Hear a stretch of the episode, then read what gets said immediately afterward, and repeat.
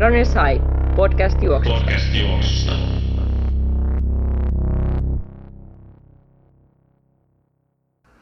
Miten sä Tuomo esimerkiksi treeniohjelmia tehdessä, niin miten sä huomioit tuommoiset sählyt, sählyt siihen niin kuin juoksutreeniin? Kie- Suhteelta. kie- kiellän, kiellän ihan ihan.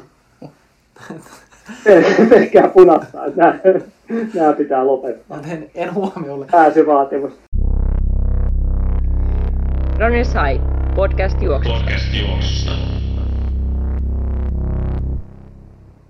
Tervetuloa Runners High podcastin jakson, onko se nyt sitten 35 pariin tässä ja tota, ollaan täällä minä Tero Forsberg ja Tuomo Salonen täällä Jätkäsaaren bunkkerissa. Meillä on puhelu tonne Vantaan karanteenilaitokseen sieltä Aki Nummela kanssa linjalla.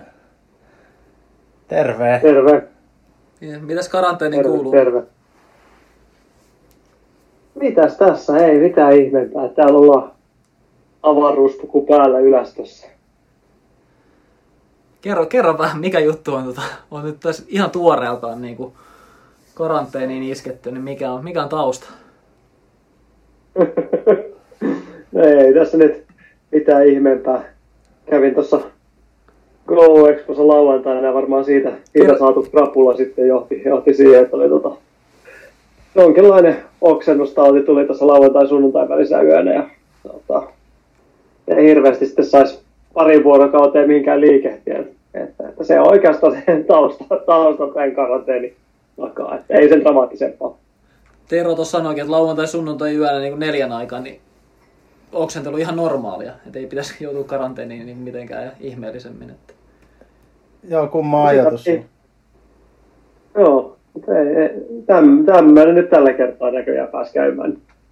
Mutta ei se mitään, piti Go Expossa olla tuossa sunnuntainakin paneelissa mukana, mutta onneksi sikatapsa korvas huonot jutut siellä varsin maineikkaasti. Niin eihän tässä ollut ku- kuuntelijoilla vaan voitettava. Joo, no Sikatapsa ei ilmeisesti erehtynyt yskäsemään ollenkaan siellä messuilla, niin se ei joutunut karanteeniin. On näkynyt, näkynyt tänään täällä Jätkäsaaren päädyssä. Ja ollut ihan Ei, täysin. yleensä se toi, joo, ja yleensä toi reitti, reittikarttakeskustelu, niin sehän yleensä, sehän yleensä desinfioi jo kaikki itsessään. Niin Joo, tuossa oikeastaan Terokin mainosti, että hän ei nyt ainakaan toisessa kop kop kuputellaan puuta, niin ei tarttunut mikään nyt tänä talvena, vaikka on niinku ollut lähipiirissä. Varmaan olisi voinut, niinku, siis Tero olisi voinut tulla sinne ylästöön nauhoittaa. Tätä ei ole paljon tuollaista karanteenipotilaat tunnut tässä, mutta, mutta tota, sellainen, mikä Teron on tarttunut, niin eilen pitkällä lenkillä oli, oli vissiin vähän kuitenkin pohkeisiin tarttunut jotain. Minkälainen lenkki oli? Joo, muuten juoksu tuntui tosi kivalta, mutta sitten ihan sama kuinka loiva ylämäki, niin pohkeis hapotti niin törkeästi. Yli, semmoista yli seiska kilsavauhtia höntsäilin siellä. Ja, ei, ei vaan niinku, alkoi mennä jo epämiellyttäväksi. Semmoinen, piti semmoinen 14-15 kilsaa juosta, niin oikasin silleen, että 11 jäi. En tiedä, muuten ihan hyvä fiilis ja hyvin, hyvin treenattu. Vähän oli liukasta, en tiedä, olisiko sitä jännittänyt niitä pohkeita. Mä ajattelin, kun oli tuosta hapottamista kyse, niin mä ajattelin, että oli yli, yli 7 laktaatit aina ylemäissä. Se on sitten yleensä vaan niinku huono, huonohkoa kuntoa kyllä. Siltä se tuntui. Miltä se nyt tuntuu sitten? No on noin pohkeet aika juntturas tällä hetkellä. Et Pitäisi varmaan Lasselle mennä hierottavaksi tai jotain. Niin, no siitäkin on puhuttu tässä yhtä kauan kuin kengistä ja pk-säännöistä, sun pitäisi mennä hierontaan. Niin, Ehkä se, niin. ehkä se voitaisiin varata se viimeistään sen Malaikan maratonin viikolla joulukuulle.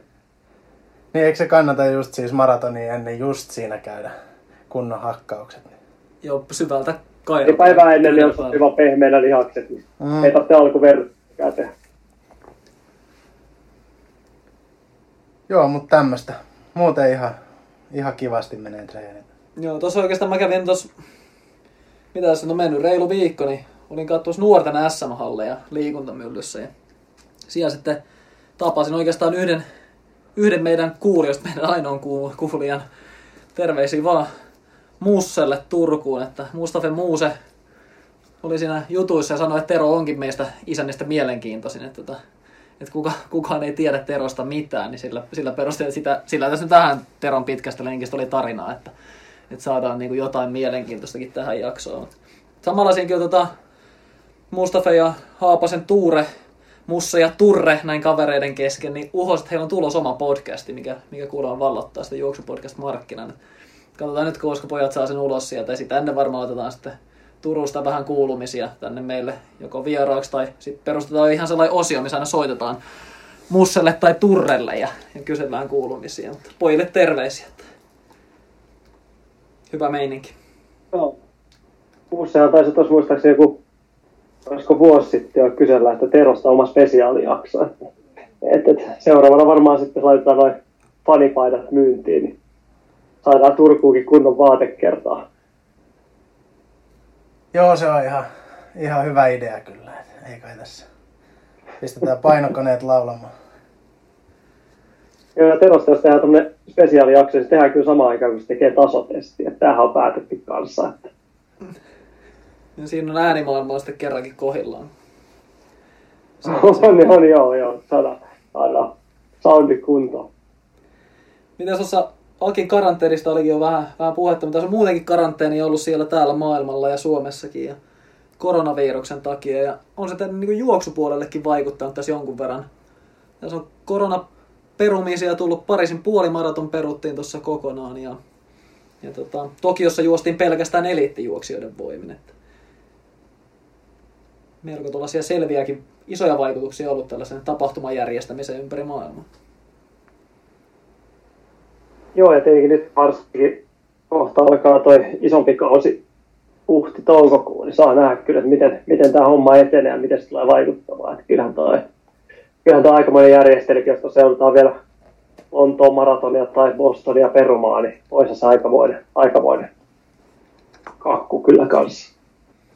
Joo, saa nähdä, miten tuo tilanne tuosta etenee aika vaikea tällä hetkellä ennakoida. Tai, tai oikein kukaan tietää, että no, jotain yle, yleisötapahtuman rajoituksia nyt on tullut sinne tänne riskialueelle ja vähemmän riskialueelle. Ja, ja tota, voi olla, että se vaikuttaa juoksemiseenkin siellä. Täällä ainakin Suomessakin oli jonkun verran Tokion, Tokion lähteviä olisi ollut, niin ilmeisen pettynyttä porukkaa tietysti oli, kun ei päässyt sitä Tokion maratoniin hakemaan siihen muiden, muiden majoreiden jatkoksi.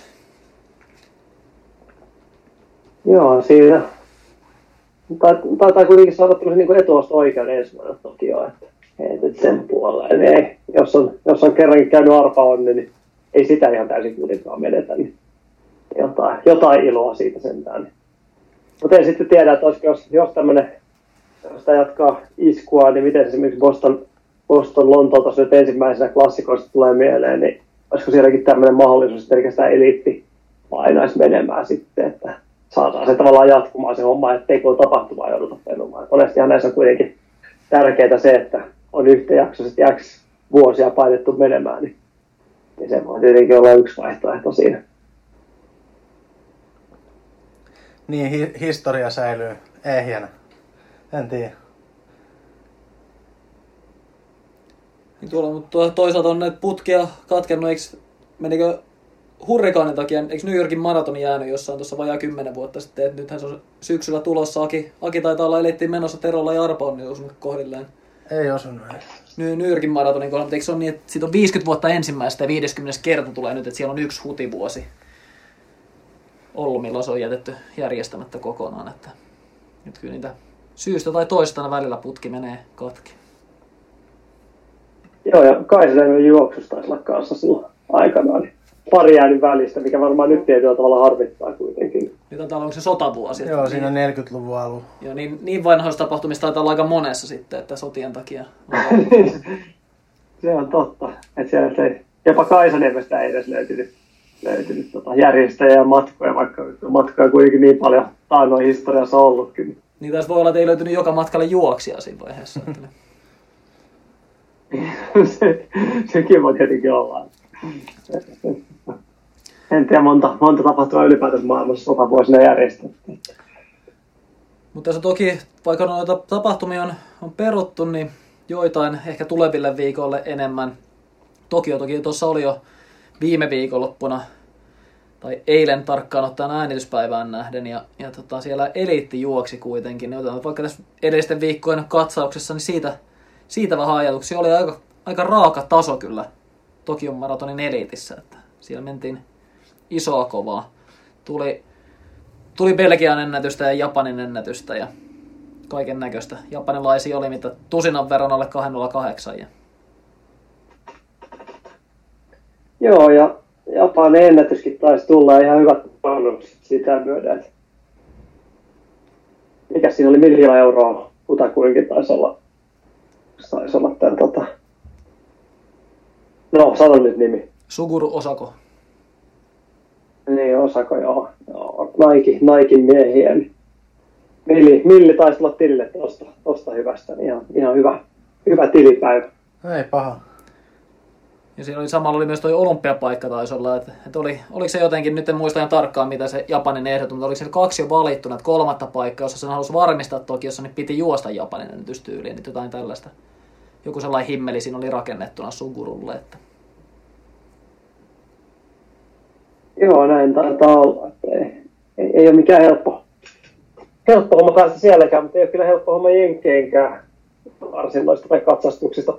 Karsintahan se tässä tilanteessa taitaa olla, niin päästä eteenpäin. Että kyllä se noissa maissa, niin se on pakko olla, pakko olla kyllä kova systeemi, että eihän sitä muuten se hulluta ottaa selvää, että ketkä siellä kisoissa juoksee. Niin.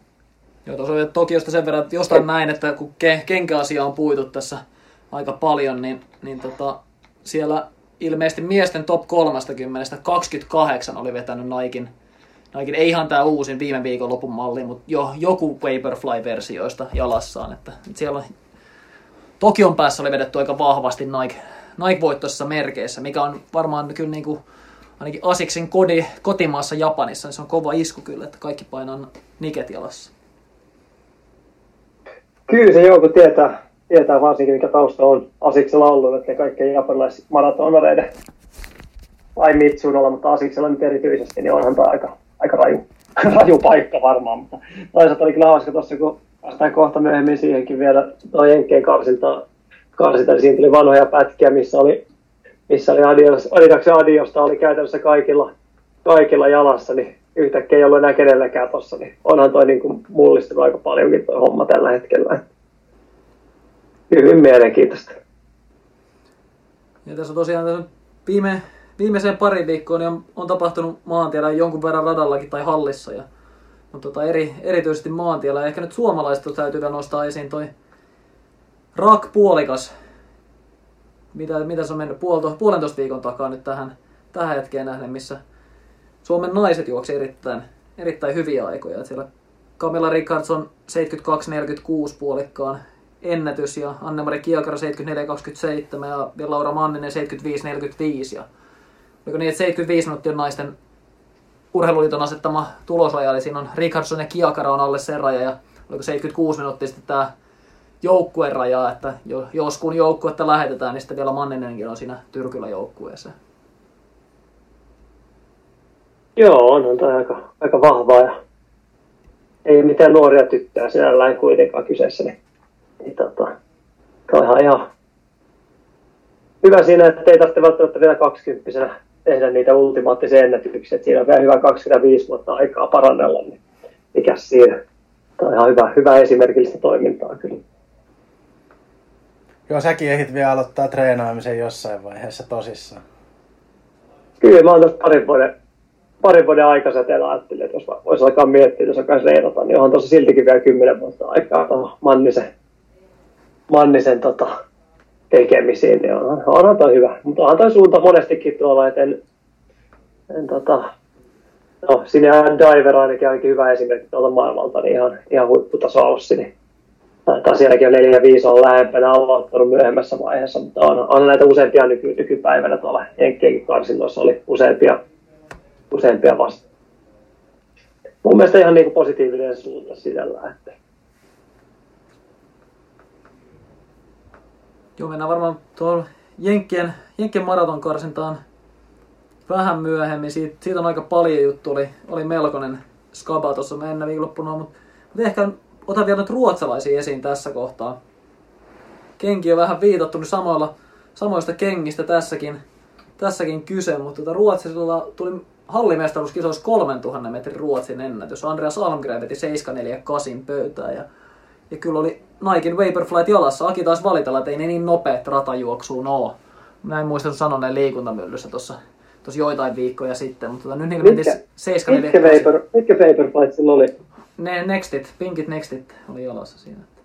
Oho, no se on kyllä aika erikoista, koska ne on, ne on kyllä, en tiedä mikä rata on kyseessä tai kuinka kova rata, mutta oli kyllä niin hirveän tuntusta niille jostain esimerkiksi liikuntamyynnissä, että niin kyllä ja, ja muutenkin esimerkiksi niiden kanssa kääntyminen ja tämmöinen, niin kyllähän se on vaikea sanoa näistä uusista vielä, että todennäköisesti vielä hankalampaa, hankalampaa kyllä, mutta kova, kova temppu. Onko tämä nyt siis On, ihan kyllä. 200 radalla vedetty vai? Joo, ka- kahdella radalla oli ja tota, pitää tarkistaa, että missä kisat... Joo, kisat oli Veksjössä. No se on, se on mun 200 metrin mondorata. Joo, No, on napakka pinta, pinta kyllä, mutta siis kallistetut kaarteet ja 200 metrin rata. Että siinä mielessä siis oli niin, että kahden- 2000 metriin asti Kalle Pärilund oli ilmeisesti tehnyt niin vetotöitä. Ja, ja sitten Almgren viimeisen tonnin 2.30, kun keskivarjoksi tulee 2.36 ja siihen mennessä oltiin tultu kaksi, noin 2.39 ne pari ensimmäistä, niin 2.30 se viimeinen ja mitähän siinä oli viimeinen 200 tullut 28 sekuntiin vai, vai mitä se oli ollut, että on melko, melko myrkyllinen loppu ollut siinä kyllä, kun on lähtenyt latomaan vikaa tonnia. Että. Joo on, on kyllä. Ruotsalaiset on kunnossa. Mikä se on Suomen ennätys halli kolmella tonnilla? Aika paha on kysymys. Tarkistamatta en kyllä pysty, pysty suoraan sanomaan lyhy, lyhyelle radalle vielä, kun lähdetään tota heittämään. Niin tota, Mä sanoisin, että se on 752 veikkaus. no mä, mä veikkaan, että se olisi 750, mutta tota, se on sitten niinku toinen juttu, että, että onko se kuitenkaan ja kenellä se on, mutta tämähän aika nopeasti tästä selvitetään ja se on No se osu kyllä lyhyen radan, se on 75297 Pekka Päivärinnalla ja ylipitkän radan se on sitten Samuli Vasala 75169, että kyllä laki oli aika hajuilla tässä. Ja muistan viime vuodesta, että tsekkailin, tsekkailin tossa. Niin. Silloin, silloin, silloin sen verran muistelin. iskussa, että vähän niin kuin olet kiikaroimaan, että missä olisi, missä olisi Suomen. Niin oli sen verran iskussa, että aloit kiikaroimaan jo valmiiksi. Että... Ei nykyään, nykyään, nykyään mä katselen vain ainoastaan noita vetsku, vetskuennätyksiä. Tähän ikään tullut, niin se on nykyään se olennaisempi. Että Joo, joo no näin, näin me vetskuennätyksenä itse asiassa nuorina poikina, reilu parikymppisenä juossut sekä, sekä Lätsä-Pekka että, että S noi Suomen ennätykset, että ne on ihan 21-24-vuotiaana tehty, niin nämä, nämä on nuorten miesten aikoja nämä.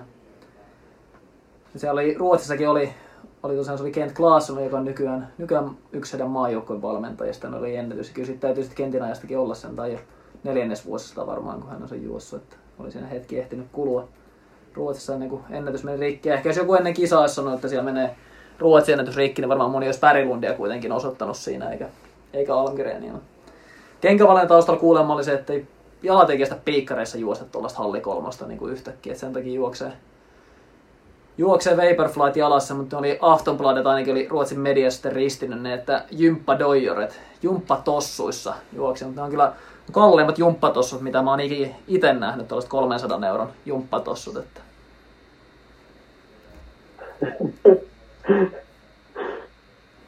joo, saa.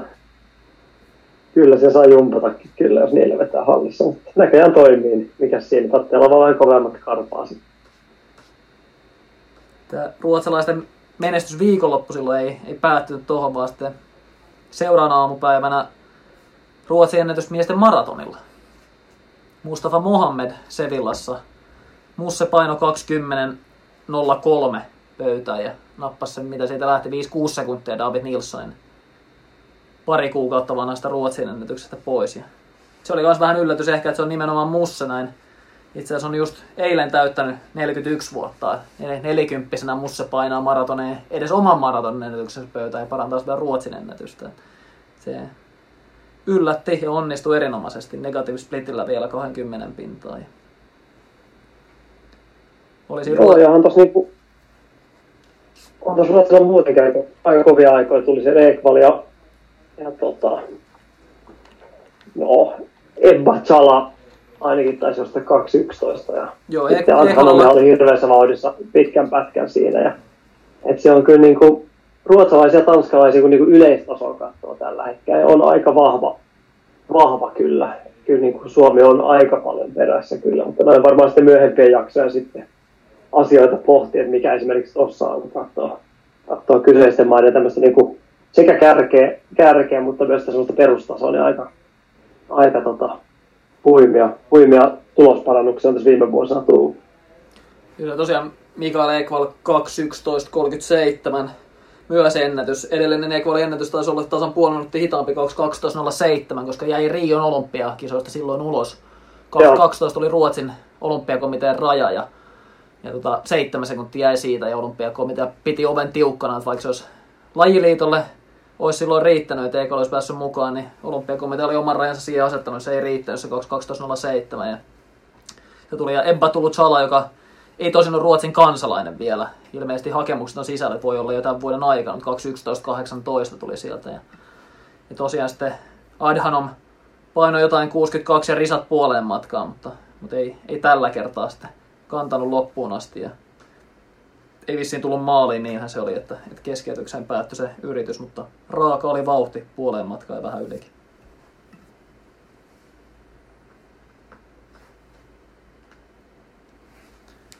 On oikeastaan Ruotsin tuossa olympiavalinnassa, niin tässä ei nyt niin Mussa ja David Nilsson molemmat juossut tonne 20 pintaan ja sekään ei vielä niin takaa sitä valintaa Ruotsissa, että rajahan on 2.11.30 miehillä kansainvälisesti, mutta Ruotsilla on oma raja, on 2.11 tasan ja sitten sen lisäksi pitäisi siinä kisassa, missä se juoksee, niin pitäisi sijoittua top 8 tällaisella arvokisalaskentatavalla, eli kolme per maa tyylillä ja kumpikaan ei ole nyt tällä laskutavalla ollut kasin joukossa.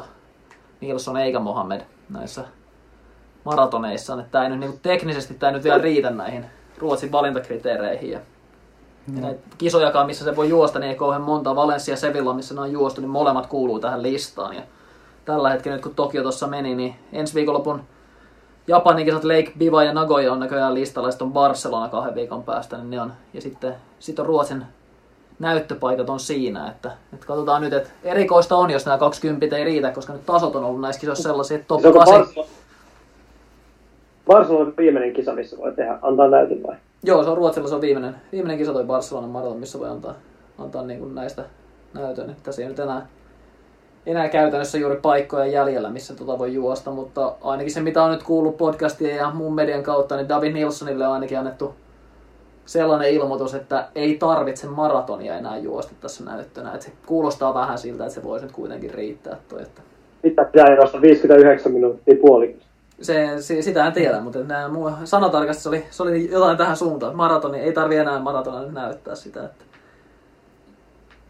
että tota, tää, tällä niillä on ollut. Ja, no itse asiassa on naisilla 228 toi Ruotsin oma raja ja, ja tota, Sevillassa taisi Hanna Lindholm josta 228.59, mikä on myös ennätys. Ja se on siinä, siinä on Lindholm näkee 11, se on neljä etiopialaista.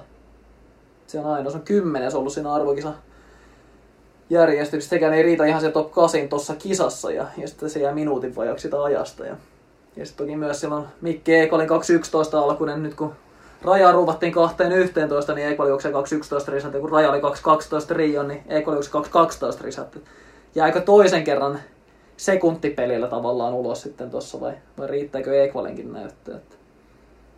Tietenkin se Adhanom on vielä, osaa päättää.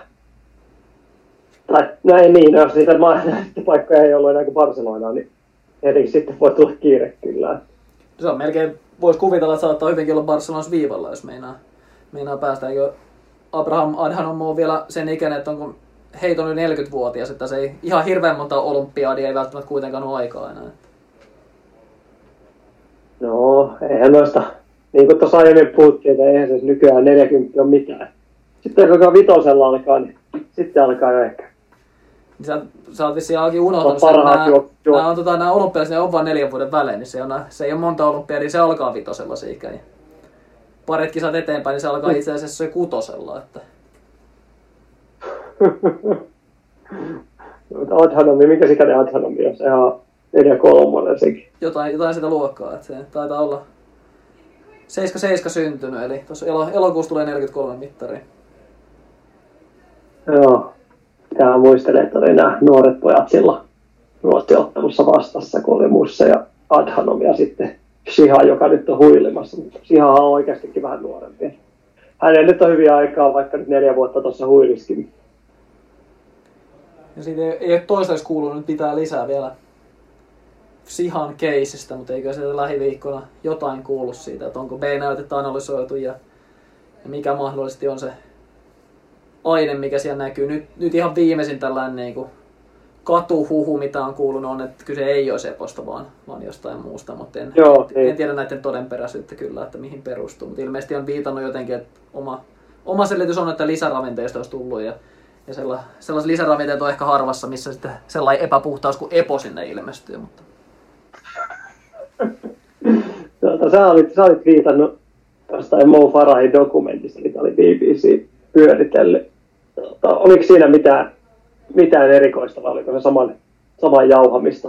siellä on tällainen kuulustelu Salasar-tutkinnan yhteydessä ollut, missä tota, multa on kysytty, että onko hän vastaanottanut näitä L-karnitiini pistoksia, infuusioita, jotain vastaavaa. Mulla, mulla oli kiistänyt, että ei ole, ei ole koskaan tällaisista, että ei ole, ei ole tällaisia mainittu hänelle tai eikä ole annettu. Ja sitten ilmeisesti oli tämän kuulustelun jälkeen sitten tavannut niin kuin saman rakennuksen käytävällä tai, tai jossain siinä ulkopuolella tämän, mikä kaverin nimi nyt oli, Fudge, joka oli äh, brittien lajiliitolla töissä keskimatkan pitkien matkojen valmentajana. Ja, ja hän oli sitten niinku kertonut, että se on kyllä niinku, muut on kertonut kuulustelussa kyllä, että, että tällaisia L-karnitiini on niinku pienissä annoksissa, että saa sallitussa koko luokassa, eli, eli alle 50 millilitraa, niin on annettu Moulle ja haettu jostain ulkomaalta ja muuta. Ja Mou oli palannut kuulusteluhuoneeseen ja sanonut, että, että it all comes back to me now. Että nyt, hän muistaakin, että onhan, onhan tällaista sittenkin ollut. Että,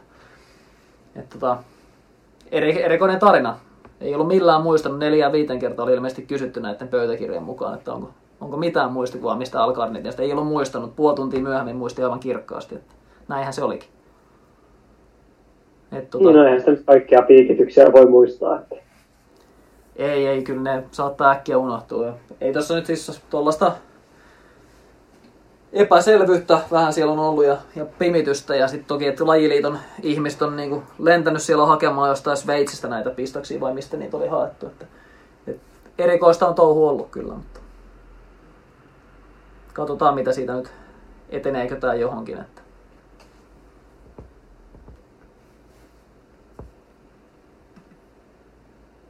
Siitä on tässä nyt oltu sen verran, sen verran paljon tosi ihan niin kuin puhtaasti juoksun maailmassa, että tota, Terolla alkaa kädet jo vähän syyhytä, syyhytä että päästään niin kuin heittolajien puolelle, niin Mä olin just sanomassa, että täällä, on- täällä on tota, Terollekin tuttua tekijää on täällä työstölistalla.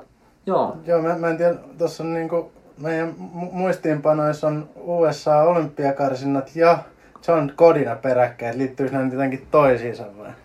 no, kyllä se siis John Codina, kodina voitti koko roskaa. joo, joo, John Codina varmasti on joskus voittanut olympiakarsinatkin, ja ainakin näin mä luulisin, kolminkertainen maailmanmestari kuitenkin, ja, ja tota, olympiahopeamitallisti, että en ole hyvin, hyvin voinut voittaa kyllä olympiakarsinat joskus, mutta kuulan työnnön puolella silloin, että mut nyt tässä viime viikonloppuna niin John Codina yksi puoli maratoin.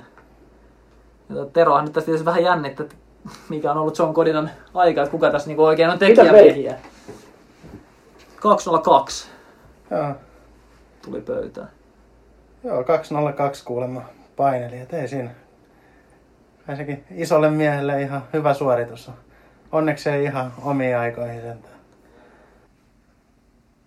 Joo, en tiedä tosiaan minkä, minkälaisessa kunnossa painopuolelta ja, ja, ja mitoissa on John Codina tällä hetkellä. Et näköjään aktiiviaikoina on ollut 193 senttiä 129 kiloa, ainakin tilastopajan mukaan. Että, että on ollut melko koukas säde. Codina oli kuitenkin aktiiviaikanakin sillä aika sanotaan ketterän oloinen kaveri, et ei siinä niinku ihan hirveästi ylimääräistä päällisin puolin näyttänyt olevan, että aika atleettinen. Mutta toki ne kuvat ja videot, mitä tuossa viime viikon Twitterissä pyöri, niin se on vähän sellainen tota, lommaposkisen oloinen oli, että kyllä se varmaan on vähän käynyt lenkilläkin ennen kuin, ennen kuin lähti puolikkaalle. Joo, hän sanoi tästä omasta treenaamisesta vaan noin, kun jos kuulla, kuulla, että koskaan ei ole enempää kuin 20 metrin sprinttejä. Että on tämä vähän ollut erilaista, että, että, tunti kaksi, tunti kaksi saattanut työntää ja kahdesta kolmeen tuntia niin raskasta painonnostelua, niin, tota, mutta itse juoksut oli tommosia 20 metrin sprinttejä maksimissa, niin on tämä vähän erilaista tekemistä. On se vähän erilaista joo, en, en tiedä. Paljon olisi olisi mennyt tota puolimaraton tuossa vaikka 2000-luvun taitteessa, kun noita kuulan maailmanmestaruuksia napsi, mutta ei ehkä olisi mennyt. Tai... Joo, mutta on kuitenkin vetänyt tämmöisiä ihan valmistavia niin 13 maili pitkiä lenkkejä ja muuta, okay. muuta tuossa kolme viikkoa ennen puolimaratonia. Että on tässä ollut ihan niin kuin tämmöistä, tämmöistä teromaista tekemistä kyllä, kyllä tota, löytyy. Paitsi lopputuloksen puolesta jäi eri tuntiluvulle kuin mitä, mitä Tero on. Että... Mites, tota, nää, mites tota, nämä tota, väliajat? Onko ollut kuinka tasasta, tasasta tahtia? En ole, en ole nähnyt kyllä nyt John Codinan väliaikoja. Mä jostain syystä ei ole, ei ole pompannut, pompannut silmiä, en, en osaa sanoa. Että, tota, jotenkin haiskahtaa vähän tulee 202, niin silti, että kyllä siinä on metsästetty kahden tunnin alitusta kuitenkin. Että... Joo, tuossa tämä on, tämä on muutama viikon takainen juttu ja tosiaan siihen mennessä oli menettänyt painoa 25 paunaa ja oli tarkoitus vielä 10 lisää ennen kuin on tota, tota race day. Mutta tosiaan yhdestä asiasta ei luovu, mikä on, mikä on tota, ollut no tässä ne. valmistautuminen. Senkin puoleen kuulostaa. Onko se nyt se, tämä on joku, joku artikkeli Terosta vai, vai mistä? Meillä oli John Codinasta juttu täällä kesken. Mä en tiedä karanteenissa, missä nyt vähän sekoillaan. Että... Joo, mä veikkaan, että saattaa olla kyllä. Itse asiassa tavoite on ollut 15804, mikä tota, se vaimo, vaimo on juossut, juossut. Eli tämä oli hänen tavoitteensa, että vähän siitä, siitä jäätiin. Että todennäköisesti aikamoinen pettymys. Ja pettymys väärä, väärät oluet Mut, mahdollisesti. Että... Joo, mutta silti hän on sanonut, että toisaalta myös tämä Atlantan reitti, reittihän oli suhteellisen raskas. raskas niin tota, jos ei mene kahta tuntia siellä, niin se jatkaa, jatkaa treenaamista. Sitten seuraava tavoite on Santa Cruzin puolimaraton, mikä on sitten täysin, täysin lätyskä. Ja siellä sitten uudestaan, uudestaan tämän Okei, okay, mi- milloin, tämä milloin voidaan nähdä uudet ennätykset? Katsotaan Santa Cruz Half Marathon. Ei ole ihan niin kuin, ei ole tota ihan sano mitään kyllä, mutta... Omasta kalenterista ei löydy. Se on kolmas, eikä nyt sentään... Tämä on ollut eilen. sitä, mä, sitä mä kattelinkin. Tämä on ollut eilen, onko se, onko se tuplannut? Tota... Löytyykö tuloksista? Vähän... No, tai sitten on ajatellut jo vuoden päähän, että se tietenkin, se tietenkin voi olla tässä. Että, että kyllä voi kuvitella, että ne kahden tunnin puolimaratoni, niin kyllä se sen verran painaa, että jos eilen käynyt uudestaan, niin ei välttämättä tota, Ja, mutta tässä on hyvin paljon tietenkin samaa, että tota, oli kertoa, että on ollut, ollut, silloin kun oli kuulantieltä, niin inhos, inhos todella paljon juoksua, mutta, mutta tota, nykyään, nykyään on huomattavasti helpompaa ja mukavaa. Että ymmärtää, ymmärtää, että miten ihmiset jää tuohon hommaan koukkuun. Tämä on, siis, tämä on tosiaan, tämä on hyvin milloin, milloin koordinaata juossut tämän 22, niin se on ollut siis eilen, eilen mutta Atlantassa. Että, että, tota, että kyllä se niin, vuoden, niin. päivä, vuoden päästä täytyy niin kuin puhua, jos, jos seuraava Santa Cruz. Joo, mä veikkaan, että se on ajatus, että vuoden, vuoden päästä sitten sitten tota, yritetään. Kyllähän se luulisi, luulisi menevää. Mutta toinen, mikä oli mielenkiintoinen, niin samalla puolimaratonilla, mikä ehkä itselle voi olla kodina yllättäen aika, oli Gail Divers. Oliko se 152 vai 153 puolimaraton? Aha, siellä on ollut kovaa jengiä sitten viivalla. Joo, kyllä mä niin sanoin, että kyllä nyt Kodinan kaksituntinen ei yllätä kyllä sinällään, mutta Gail Diversiltä ja muutenkin niin näitä niin jenkkipikajuoksijat ja tota, niin kyllä toi on niin kuin mun mielestä aika kova, kova setti kyllä. Että. Ja Gay Divers tosiaan on 100 metrin olympiavoittaja 90-luvulta, kaksinkertainen 100 metrin olympiavoittaja. Joo. Nelinkertainen henkilökohtainen maailmanmestari sataselta ja 100 metrin aidoista. Et on aika paljon, paljon mitallia kaapissa jo ennen puolimaratonin mitallia. Että 53 vuotta ikää, että ihan, ihan hyvin vaihtanut tuon aidatun tai sileen rata, ratasuoran, niin pidempiin matkoihin nyt. Aika pitkään toki kestänyt, että niin se kestävyyden kehittyminen se kestää aika paljon. Että GD olisi 25 vuotta joutunut lenkkeilemään, että saa vähän aerobista pohjaa PK-sählyn kautta. Joo, se on, mutta monille on aika mentaalisesti aika iso muutos lähteä toiseen puolimaratonille, että kyllä. Mutta ihan, ihan hyvä, hyvät noteraukset kuitenkin. Eiköhän Kodinakin on kaksi tuntia vielä tuu rouhasemaan. Ja mikä oli mielenkiintoista myös tuossa niin NBC-lähetyksessä oli myös Ato Poldon oli siellä kommentaattorina myös hetken aikaa käydä studiossa siinä. Niin Joo, siellä oli tosiaan Jen- Jenkkien lähetyksessä oli, oli Aton mukana siellä. Mutta tota, Jenkkien lähetys oli muutakin, kyllä oli, oli vähän kaiken näköistä tekemisen meininkiä. Ehkä pikkasen liikaakin toki, kun siellä on mainoskatkoa vähän eri tavalla vielä kuin mitä, mitä muuten, mitä nyt ei sitten meille, meille näkynyt, niin oli välillä pelkkää helikopterikuvaa siinä. Mutta tota, Mä kyllä tykkäsin muuten, että lä- lähetyksessä oli niin kerrottiin näitä taustatarinoita, oli tällaista. Vähän enemmän olisi saanut olla tällaista split screenia näyttää myös mitä kisassa tapahtuu, mutta sellaista niin lyhyttä taustatarinaa, että mistä tyypistä on kyse nyt tämä ja tämä henkilö.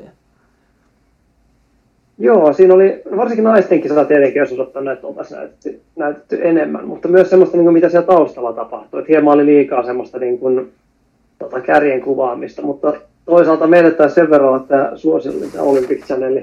Tai en tiedä, mistä sä sitä seurasit, mutta tosiaan siinähän taisi jenkkikatsojille tulla joku Trumpin, Trumpin tota, tiedote koronaviruksesta siihen kesken. Ja sitä mainostettiin Yes, paljon, mä, tota- mä, kovasti odotin, että koska se tulee, ja sitten vähän niin pettynyt, kun sitä ei Joo. tullut. Tota, Joo, mä katselin Twitterissä, porukka kävi aika, aika kuumana, kuumana tästä, että, tota, että siinä oli Trumpi, Trumpi hokemassa siinä, mutta mä, näin sitten, että sinällään, sinällään meille ei sitä näkynyt, niin oli, oli kuitenkin parempi lähetys käytännössä.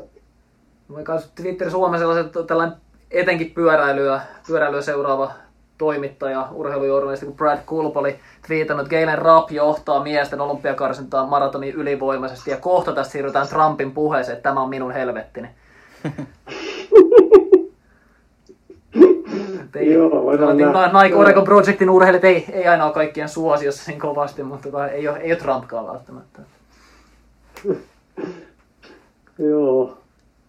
Noin muuten, Muuten, itse, kis, niin, itse kisasta, niin mikäs, mitäs oli eka, a, ekat mietteet siitä? no ei ne arvaukset osunut taaskaan. Et sanoa, että ei, Onneksi me ei julkisesti menty hirveästi arvailemaan. ei, ihan kahden kesken veikkaatiin niitä nimiä. Et siis toki Rappi nyt on niinku, oli, oli ennakkosuosikki joukko, mutta mä en ole siitä- sitä itsekään niinku kuitenkaan valinnut, niin kuin sanoin, niin en, en valitsisi, jos yksi nimi pitäisi sanoa, joka menee niinku joukkueeseen, niin vähän oli kuitenkin sellaista epäilyksen varjoita, että miten harjoittelu on onnistunut, kun ei kauheasti näkynyt ja, ja muuta. Ja, ja tota, että Rapilla on ollut vähän, vähän ehkä vaikeat vuodet tässä. Oli mitä kantapään, kantapään talttaus, leikkausta ja tollasta, ja sen jälkeen ollut vähän, vähän kuitenkin vaikeata, niin en ollut ihan vakuuttunut, että Rappi välttämättä on niin kärkipakkaa tai ylipäätään tulee maaliin sieltä, mutta sitten naisissa niin Des Lindenia niin luotin aika vahvasti, että kyllä sieltä, sieltä tulee niin kuin top kolme sijoitus nappaa paikan, mutta jäi neljänneksi. Mulla ei yksikään nimi ei niinku osunut, jota, jota sinä heittelin. Että, tai no rappi taisi, taisi just osua miehissä, mutta, mutta tota, muuten ei, ei ollut ihan lähelläkään. Osa taisi mun veikkoksi keskeyttää ja, ja mitä kaikkea siinä tapahtuu. Että, mutta paljon on porukkaa, kun pystyy niinku tulemaan ihan isosta joukosta tavallaan ne kolme nimeltä valitaan, niin kyllä siinä puhutaan kymmenistä, jolloin on ihan realistinen mahdollisuus tavallaan. Joo, kyllä se niin kuin varsinkin naisten puolella, niin kyllä mä olen ajatellut, että nämä niin kuin kovat ja vahvat lähemmäs 20 juoksijat, niin olisi ollut siellä aika, aika hyvin edustettu. Miehissähän se oli pakka vähän auki. Kyllä luotin rappiin itse kyllä. No, että se edeltävä puolimaraton oli aika vahva siinä, siinä ennen maraa. Mutta tietenkin ajattelin, että rappi nyt varmaan saattaa olla sitten ne pari, parista muusta nyt oli, että kyllä siinä muutamia vahvoja oli, mutta silti se aika levällä. Mutta kyllä tuo naisten loppu kolmikko kyllä yllätti silti aika paljon kyllä. Sinne oli kyllä ajatellut aika paljon eri nimiä kyllä ehdottomasti. Ja siinä tosiaan Northern Arizona Elitin Alifin Tuliamuk otti naisissa voiton ja sitten Molly Seidel Saukkoni Freedom Track Clubilta ensimmäisellä maratonilla otti kakkossia ja Sally Kipiego sitten Nike, Nike OTC niin otti kolmannen paikan sieltä. Ja kyllä etenkin Molly Seidelin taisi olla, mitenkään se oli nuorin Jenkki maratonille lähtevä osallistuja melkein 30 vuoteen. Ko- 94 Okei. syntynyt, eli 25-vuotias on, on Seidel. Tosiaan ensimmäisellä maratonilla oli joltain harjoituskaveriltaan kysellyt vinkkejä ennen, ennen tota kisaa, sitten niin kisa aamuun vielä, että et miten että hän ei tiedä yhtään, miten maratonille pitäisi verrytellä, että pystyykö auttamaan, että mitä kannattaisi tehdä. Joo, ja tässä miten yleistä kengistä päästä varmaan vielä vähän jauhamaan, niin, niin tota, naisissahan ei kukaan kärkikolmikosta käyttänyt näitä uusia, uusia alfaflaita. Että ei ollut kenelläkään ei ollut kyseiset kengät jalassa.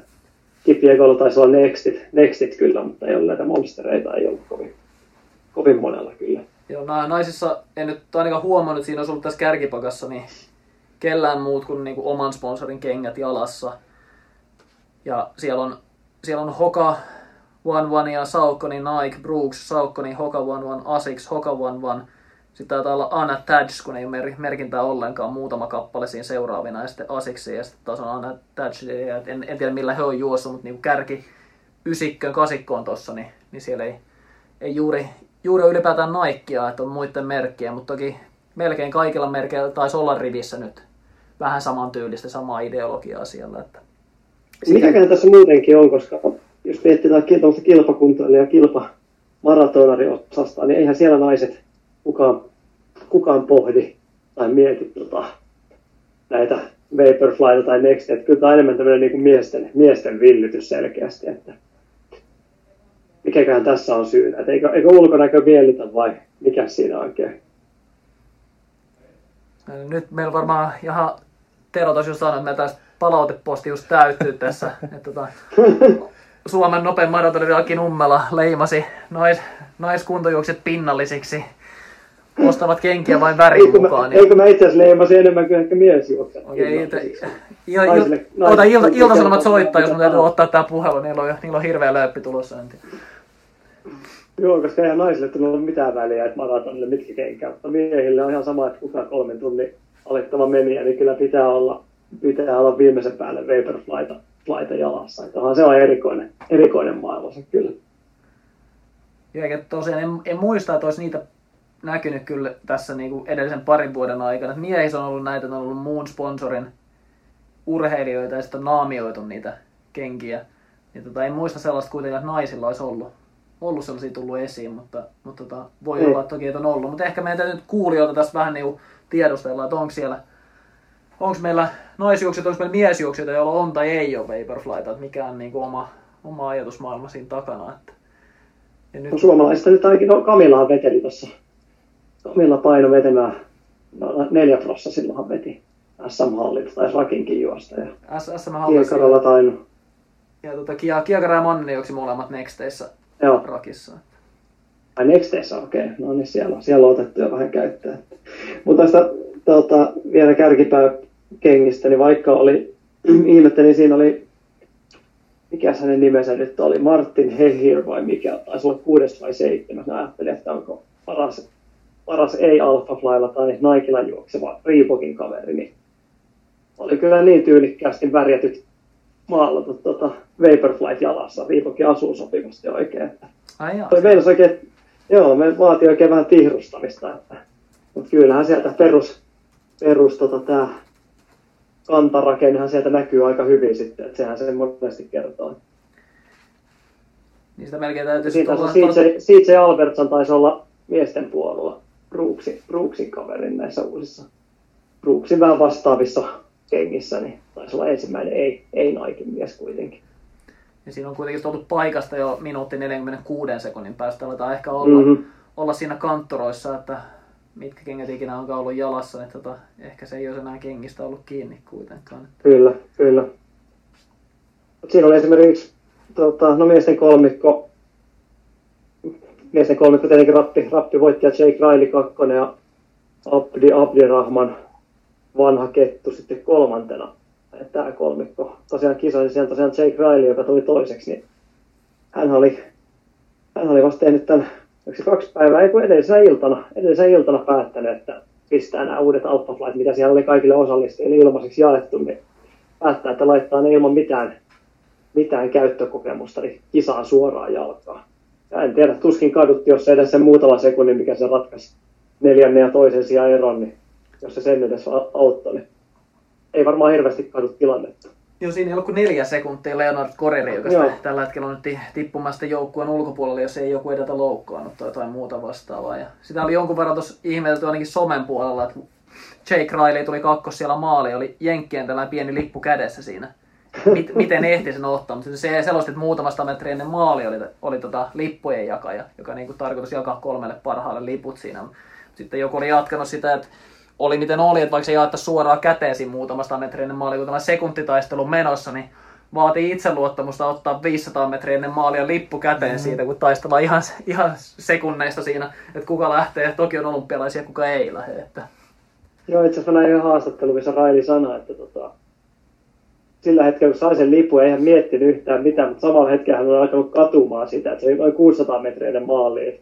Hän oli ajatellut, mutta sitten oli sen jälkeen ajatellut, että jos se nyt, oliko se Maijo vai kuka siinä oli se Leonard Corin. Korin, kun Joo. Leonard Korin, niin oli joo neljäs, niin tota, jos hän sieltä tulee, niin kyllä hänellä sen verran voimia vielä löytyy, että hän pystyy sen kolmen joukkoon, niin, joukkoon, niin oli sitten pitänyt lipun kädessä edelleen. Ja tietenkin jos Jenkeistä miettii, niin sehän olisi pyhä hävästi, jos ottaa lipun ja heittäisi sen vielä siinä NBC suorassa lähetys parista metrin maali, niin heittäisi se siihen katuun vielä. Niin yleensä on pakko sitten kotiin asti viedä siitä. Joo, mutta Raili tosiaan ei ollut itselle kyllä tuttu nimi ollenkaan tässä, mutta on, ei ole siis sponsoroitu urheilija, sen takia veti sitten pakasta noin tota, tuoreen mallin kisakenkää jalkaa siinä ilman kokeilua. Mutta Aki taisi olla niin, että sä oot kaikkien juoksijoiden bestis ympäri maailmaa, niin sä oot, sä oot Jake Railin tavannut, tavannut kuitenkin. Kerro vähän. Joo, mä itse asiassa 2012 Chipa Ekiden, niin tämä maraton viesti tuolla tota, jossain, no Chipassa Tokio, Tokion lähellä, niin siellä tosiaan USA-joukkueessa oli, oli muun muassa rappia, oli Jake Riley ja sen jälkeen oikeastaan Railin, Railin uraa sinällään se, seurannut, että aina kun nähnyt hänen juoksevan tai jotain jossain ostanut jotain, niin kyllä on sen verran, sen verran hommaa seuraa. Sama kuin esimerkiksi Brendan Craig, joka tota, pidettiin ehkä hieman isompana suosikkina jopa tähän tota, kolmen joukkoonkin tuossa varalla, vähän notkahti, notkahti loppuvaiheessa, mutta tosiaan sieltä vähän seuraa Jake Riley, ja Riley on kuullut Tom Brooksin Hansonin jengiin, mutta sitten jossain vaiheessa hän jäi sponsoroimattomaksi ja teki tosiaan päätöksen tuossa viime syksynä juoksi jo 20 Chicagossa ja tota, päätti, että Nike tuntuu niin hyvältä, että hän ei lähde millään pienillä diileillä tota, minkään, minkään valmistaja kelkkaa, jos, jos tämmöistä, sitten pitää olla joko iso summa rahaa tai, tai tota, vastaavaa. Ja sitten piti, piti pintansa, ei, ei ollut minkäänlaista isompaa kiinnostusta. Ja päätti sitten, että niillä mennään ja ottaa pienen riskin siinä näyttää kannattavaa. Nämä on isoja, isoja hommia nämä Jenkki olympiapaikat kuitenkin, että siellä voi aika iso, iso sponssiraha lyödä pöytään. Mutta sitten tietenkin, onko se Nike, joka sen tarjoaa se seuraavan soppari vai joku muu, niin siinä on sitten taas mietittävää. Ja tietysti siinä on myös mitä, se, että tämän, nyt kun mitä tämän keisin kanssa tekee. on olympiapaikan tienannut silleen, että ei tule mitään bonuksia siitä olympiapaikan tienaamisesta, niin siinä sitä rahaa on jo Mm. mennyt sivusuun tietysti, mutta, mutta tota, olympiapaikkoja ei voi rahalla ostaa, että, että se, se tuossa tietysti on. Näinhän se on tietenkin, jos miettii, että hän vaikka Brooksin, Brooksin miehenä mennyt tonne ja hävinnyt, hävinnyt korirille sen ne kolmannen sijaan vaikka kymmenellä sekunnilla niiden kenkien takia, niin kyllähän siinä aika iso soppari saisi tiskissä olla, että, että, että se kannattaisi kuitenkin. Kyllä yleensä ne on kuitenkin sen verran arvokkaita, arvokkaita paikkoja. Käytännössä Jenkeissä tämä yleisössä elää näissä olympia, olympiadeissa. Että väleissä se ei kiinnosta yhtään mitään, mutta joka neljäs vuosi, niin, niin kuin tuossakin näki sekä sekä niin kuin reitin varrella, mutta myös sitten televisionäkyvyydessä, niin onhan toi ihan eri sfääreissä nyt taas olympiavuosi alkaa. Tuolla itse asiassa vähän samanlaista ollut. David Nilsson juoksi myös, myös Vaporflylla Valenssian kisan ja, ja hänellä oli, oliko se Reebokin sopimus aikaisemmin ja nyt ei, sitten, ei on niin kuin jättäytynyt siitä pois ja juoksi niillä ja Musse juoksi nyt myös Vaporfly-tilassa ja siellä oli ennen David Nilsson ja Ruotsin ennätys oli 36 vuotta Kjell-Erik Ståhlin nimissä ja, ja tota, Kjell-Erik Ståhl- Ståhlin silloin Valenssian jälkeen sanoi sitä Ruotsin mediassa, että pelkäs, että hänet unohdetaan kokonaan nyt, kun Ruotsin ennätys meni. Ja sitten toisaalta, että hän keskittyi juoksemaan hyviä sijoituksia arvokisamaraton. Se on Helsingin MM-kisoista 83 oli se Ruotsin ennätys, oliko, oliko Ståhl sitten oliko neljäs siellä vai, vai mikä se sijoitus oli. Ja, että jos hän olisi ollut tällaisissa niin nopeissa maratoneissa mukana, niin kyllähän varmaan 208 tai jotain olisi juossut siinä. Ja David Nilsson olisi vastannut, että mutta jos hän olisi, jos taisi ollut arvokisa tavallaan, sitten jos olisi ollut MM-kisa, niin kyllähän varmaan 207 olisi juossut. Siellä on tullut nokitteluja. Nyt, nyt kun mussakin meni tämän ajan alle, niin taas olisi Stoll ollut otsikoissa Ruotsissa. Ja, ja tota, olisi ilmeisesti kommentoinut tätä kenkäasiaa, että ei, ei tällaisia kenkäjuttuja ollut silloin ollenkaan. Että ei hän, niinku, hän, hän pitää itseään edelleen kovimpana ruotsalaismaratoneri, vai mikä siinä oli kommenttina. Että siellä, siellä on kovin katkeraa. Ei, ei tavallaan ole hirveän ruotsalaista jotenkin tämä, että siellä nyt ei, ei iloita nyt kavereiden suorituksista ollenkaan. Joo, eikö tämä vähän niin kuin, ymmärsin, että Nilsson oli Riipakin miehiä kanssa tähän Valenssiaan asti, mutta sitten taisi, taisi suhde loppua siihen sitten. Joo, ja tarkemmin. Siellä ei, se nyt, Valensiasta ei ensin mun mielestä löytynyt missään ei näkynyt kuvaa, missä Nilsson juoksisi. Joo, kengät jalassa, mutta sitten jossain vaiheessa tuli sitten niinku tietoa, tietoa siitä, että ei ole, ei ole Reebokin sopimusta jo juossut Vaporflylla. Että kyllä sitä vähän vaikutti sieltä, että sitä ehkä vähän piiloteltiin kuitenkin. Joo, ja nythän juoksi tuon 20 Ruotsin maantieennätyksen tuossa tuossa nyt ja mainosti, että on ensimmäinen kisa Naikin eliitti, eliittijoukkueelle. En sitten tiedä, mitä tämä tarkoittaa on kansainvälisen Naikin, Naikin listalla sitten. Että olihan tuossa välissä ainakin oli Mikkeller, Mikkeller Running Clubinkin listalla, mutta en sitten tiedä, onko taas, taas vaihtunut tämä edustus, edustuspuoli. niin Joo, mutta tuohon Jenkkien maratoniin vielä siinä tosiaan aika hyvän ennakkopöhinän ne pyöritti Jenkeissä sieltä ja sen verran näin Twitterissä, Britit oli päivitellyt sitä, että, että se oli sarkastisia kommentteja, että jaa, että jostain kun Jenkkien karsintamaraton nyt, että miksei kukaan ole kertonut tästä, että kun siinä oli hulabaloa viikon pari oli päällä siinä ja, ja tota, sitten oli Britit miet, mietti siellä kovasti juoksuihmiset, että, että pitäisi olla tällaista saman, saman tyylistä myös niin kuin Briteillä, että onhan heilläkin juoksukulttuuria. Joku oli todennut, että se sopii paljon paremmin Britteille, että se juostaan jonain tiistai-aamuna Viganissa silleen, että kenellekään ei kerrota ja 11 nimeä on mukana siinä. Että, että se on paljon enemmän brittiläistä. Ja se on kyllä ihan totta, että ei tuolla showta pysty ihan kuka tahansa ja mikä tahansa maa järjestämään, minkä jenkit laittaa tuosta pystyyn. No, mutta Briteissä täytyy muistaa, että esimerkiksi tämä kympin, mikä nyt tänäkin vuonna Eurooppa Cupin BB Night Lontoossa, niin tämähän oli vastaava tilanne, että silloin kun alettiin niin kuin miettimään, että mitä tälle tapahtumalla voisi tehdä, niin sehän oli Englannin, taisi olla Englannin vai Brittien mestaruuskymppi, en muista nyt kumpi, kummasta on kyse, mutta tosiaan viimeisellä kerralla niin silloin oli kaksi naista ja olisiko ollut yhdeksän miestä mukana. Ja nyt siitä on muutamassa vuodessa tullut hillitön karnevaali, mikä on tosiaan kunnon pöhinää ja pöhinää tapahtumapäivänä ja tapahtumassa itsessä ja useampi tuhat katsoja kanssa siellä. Et kyllä, kyllä hekin tämän tarvittaessa osaa, mutta kyllähän toi on hyvin tuosta brittiläistä ja myös hyvin suomalaista, että, että, että, että jossain, jossain, jossain päin pyöräytetään maantiemestaruuksista ja kukaan ei sitä tiedä mitään kenellekään vahingossakaan sitä kerrota. Niin onhan siinäkin tietty oma glamouri, glamourinsa siinä, mutta kyllä jenkin tuommoisen puolen osaa mun mielestä tosi, tosi hyvin kyllä. Jenkeissä jotenkin se suuruus myös siinä, että en, en, kovin paljon niitä, tai ihan loputtomasti ja kaikista juoksuista en lukenut niitä ennakkojuttuja, mutta siellä oli esimerkiksi Dayton Ritzenhain, niin en tiennyt tilannetta, mutta totta kai nimi on, nimi on tuttu, kun on tunnettu maratonari ja tuollaista. Ja oli sitten kisan jälkeen sanonut, että ilmeisesti vaikea valmistautua. Oli ilmeisesti pystynyt juoksemaan juoksumatolla, mutta ei kauhean montaa viikkoa. Ollut ulkona juossut paljon mitään. Ja, että jotain loukkaantumisia siellä oli taustalla, mutta et, et kun on olympiakarsita maratonin kerran neljässä vuodessa mahdollisuus, että kyllä ne ei ollut raja tuolla ollut, niin laittaa kädet syvälle ristiin ja toivoo parasta, että ehkä se osuu kohdalle, vaikka valmistautuminen olisi ihan sataprossainen. Siellä aika paljon ihan niin kuin tosi paljon myös niin kuin ratajuoksijoita löytyi sieltä niin kuin myöhemmässä vaiheessa tuloslistaa, että ihan niin kuin meritoituneita ratajuoksijoita. Että siellä on varmaan myös niin kuin, sitten kesällä on mahdollisuuksia ottaa muissa matkoissa. Kyllä on jonkinlainen kunnia asia päästä vaan niin kuin viivalle ja päästä maan. Ja sitten myös vähän niin kuin ruodittiin sitä asiaa, kun osa, osa sitten oli keskeyttänyt, keskeyttänyt kisa jossain tyyli 5-6 mailia ennen maalia. Että tämä on niin kuin, pyhä ja häväistys keskeyttää näitä kisoja tässä vaiheessa, pitää rauhoittaa sieltä. Mutta sitten oli vaan vastattu, että tavoitteena sitten tämän jälkeen oli tehty, tota, pistetty tavoitteet esimerkiksi kympille tai vitoselle ottaa paikka sieltä sitten Tokio olympialaisiin, niin tämä oli niin kuin järkevä, järkevä sitä ajatella, mutta Jenkkien ajatusmallia tämä ei sovi yhtään. Mennään tonne ja keskeytetään loppuvaiheessa. Että kyllä se, että pitäisi kontata ja ryömiin maaliin, niin se olisi, se olisi oikein. Niin tuossa ainakin katsoin naisten, naisten tuloksia jossain vaiheessa 51. juoksi 2.41.08 ja, ja tota, 150 juoksi 2.46.39. Viitä ja puolen minuuttiin tuli 100 jenkkinaista maaliin siinä karsintamaratonin tulla kahden, vähän 2.40 päällä. Et, et kyllä siinä on ollut, on ollut raju taso siinä, siinä kohtaa. Täytyy ihan muistaa, että ennen sitä 2.41 on tosiaan 50 on jo maalissa. Ja, ja sanotaan, että niitä on pari kourallista, jotka olisi ollut ihan sitä kärkipakkaa, jotka jätti kesken melkein. Että, että tota, kyllä, oli se hurja kisa, ei siitä ei pääse mihinkään. Joo, ja sitten kun huomioon vielä, että kyseessä on tuommoinen reitti, reitti ja tuuli vielä, että kyllähän se oli niin kuin älytön, älytön taso kyllä kaikin puolin. Oli ajatellut, että kyllä se varmaan keula vetää 20 paikkeille ihan sama minkälainen, minkälainen reitti, mutta että tuolla laajuudella vedetään tasolla, niin että, että mikä sitten on kenkiä on sieltä mikä on sitten oma, mutta onhan taas niin kuin, onhan noin hurja toi tuloslista.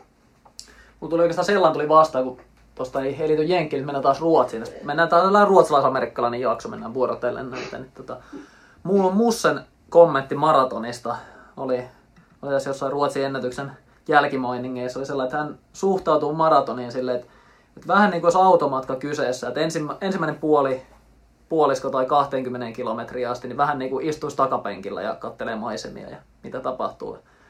Miten lähtee niin kuin homma pyörimään. Sitten 20-30 niin siirtyy apukuskin paikalle.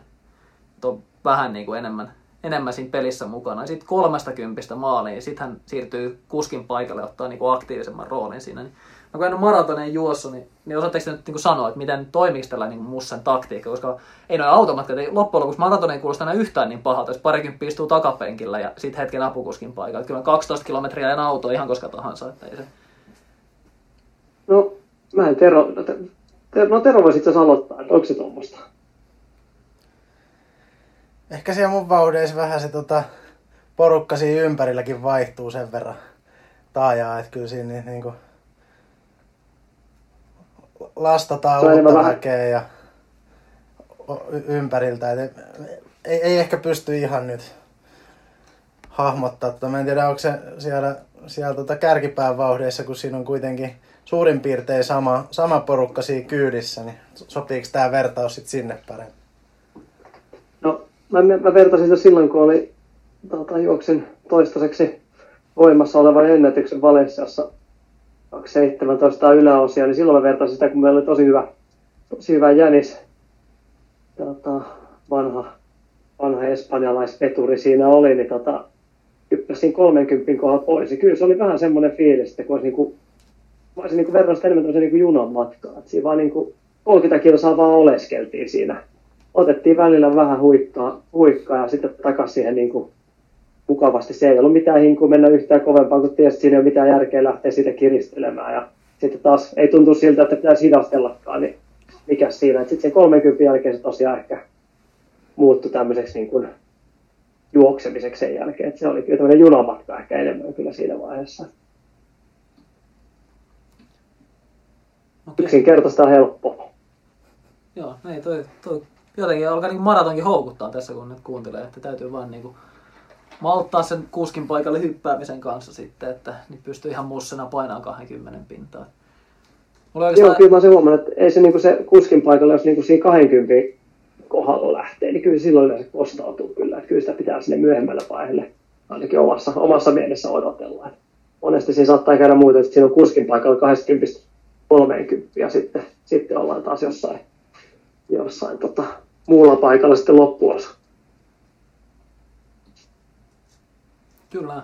Tämäkin voi sitten kuulijat voi heitellä vähän kommentteja, että onko tullut tehty mussemaisia automatkoja tai, tai Aki junamatkoja, että 30 vaan kyydissä ja sitten käy, käy heittämässä loppuun vähän löylyä lisää vai, vai minkälaisia maratonkoja. Mä oon Terolta nähnyt Ljubeljanassa ainakin, kun Tero oli kuskin paikalla viimeisellä kympillä. Ja kyllä mä luulen, että siis niinku, kyllä kuskin täytyy, sehän kuski se on joka kaasua polkee, että siinä täytyy polkea kaasua varmaan vähän reippaammin, että näin mä sanoisin. Että. Joo, se on tota, kuskilla on omat haasteensa, kun alkaa bensa tankista loppuun, niin tota, ei siinä. Sitten kun Ku- ku- miten puhutaan monesti, että tota, että veti esimerkiksi esimerkiksi maratonilla, että veti tyhjällä tankilla loppuun, niin mitäs, mitäs, mitäs tämä on sitten mahdollista? Niin, onko se sitten alamäkeä se loppu vai miten tää? Jos se on pelkki alamäki, niin se tulee, tulee sieltä kyllä. Polkuautolla. No, jos toi mara, maratonin seinä ja seinään lyöminen, niin, tai muutenkin lyhyemmälläkin matkalla voi, voi vetää seinään, niin se, voi, se voisi olla sellainen, mistä voitaisiin voitais joku jakso tässä vetää. Akilla ei taida mitään ihan kauhean kovia seinä eikä maratoneilta olla. Mutta tota, voitais- Aika, aika kultaa muistaa, että ei ole viime vuosina, mutta kyllähän niitä silloin, silloin tota, aikanaan eihän niitä muita tullutkaan kuin seiniä. Että Niin yhden valokuvan mä oon ainakin nähnyt, mä en tiedä oliko se seinä sitten vasta siellä neljäs 2,2, mutta näytit aika seinään juosseelta siinä maaliviivan jälkeen. kyllä mulla on ne muutamat ne ensimmäiset marat, niin kyllä ne seinät tuli aina siinä 30-35 sillä välillä. Että sitten, olisiko se 2015, Rotterdamissa oli niin hirveä se seinä, että sen jälkeen mä ajattelin, että nyt, nyt pitää jotain muutoksia tehdä. Ja sitten siitä oli pari kuukautta myöhemmin oli Tukholman mara ja tosiaan siellä, siellä sitten ensimmäinen tämmöinen maraton, missä ei tullut missään määrin seinää, seinää vastaan. Se oli sen verran mukava kokemus, että siitä ei ole vieläkään oikeastaan luovuttu kyllä. Eikä kyllä ajatellut luoppua. On mukavampia nämä kuin ei seiniä vastaan. Mites tota, otetaan seinätarjonta vähän lisää ehkä joku toinen kerta käy. Otetaan sitä jaksoa ja ehkä vähän kysellään sitten niinku kuulijoiltakin seinä, seinätarjonta on yleensä aika mukavia, sieltä tulee, tulee hyviä tarjontoja. Mulla on ihan ratajuoksunkin puolelta löytyy, löytyy seinätarjonnat paitsi omia, niin myös Harjamäen Joonakselta voi, voi pari, pari hyvää seinään juoksua vetää siihen, että parhaiten ne tietysti tulisi, jos videolta saisi näyttää, mutta, mutta tota, niitä voidaan käsitellä tässä kevään mittaan jossain kohtaa. Oliko meille tullut katsojakysymyksiä? On tos yksi ainakin. Otetaan tota... Tässä on kengistä puhuttu ja muuta, mutta ei ole ihan hirveästi vielä sählystä tänään. No niin. Tota, Pena laittanut kysymyksen, että aiemmin teidän jaksossa ollut puhetta PK-sählystä. Itse harrastan sählyä melko säännöllisesti lähes viikoittain. Jakson innottamana otin sykemittarin mukaan peliin ja sykkeet näyttivät menevän reilusti juoksu VK puolelle. Tämä ei ole ehkä ihan välttämättä Se ei ole- yllättävää. se ei ole se ei ole PK-sähly. PK-sählyä silloin, mutta kysymyksenä, että korvaako sähly minulla nyt VK-treenin vai pitääkö tehdä laktaattimittaus ja sykerajat erikseen sählylle? Voiko juoksun ja sählyn PK-sykerajat olla erilaiset? Tämä on tuo viimeinen osa sitten tämän jälkeen, mutta Siinä oli aika monta kysymystä. Tämä on, tota, on jo melkoinen kysymyspaketti, mutta ensimmäisen mun tulee tässä mieleen, että sykkeet on ollut, tässä sanotaan yleisesti, että sykkeet on ollut VKlla.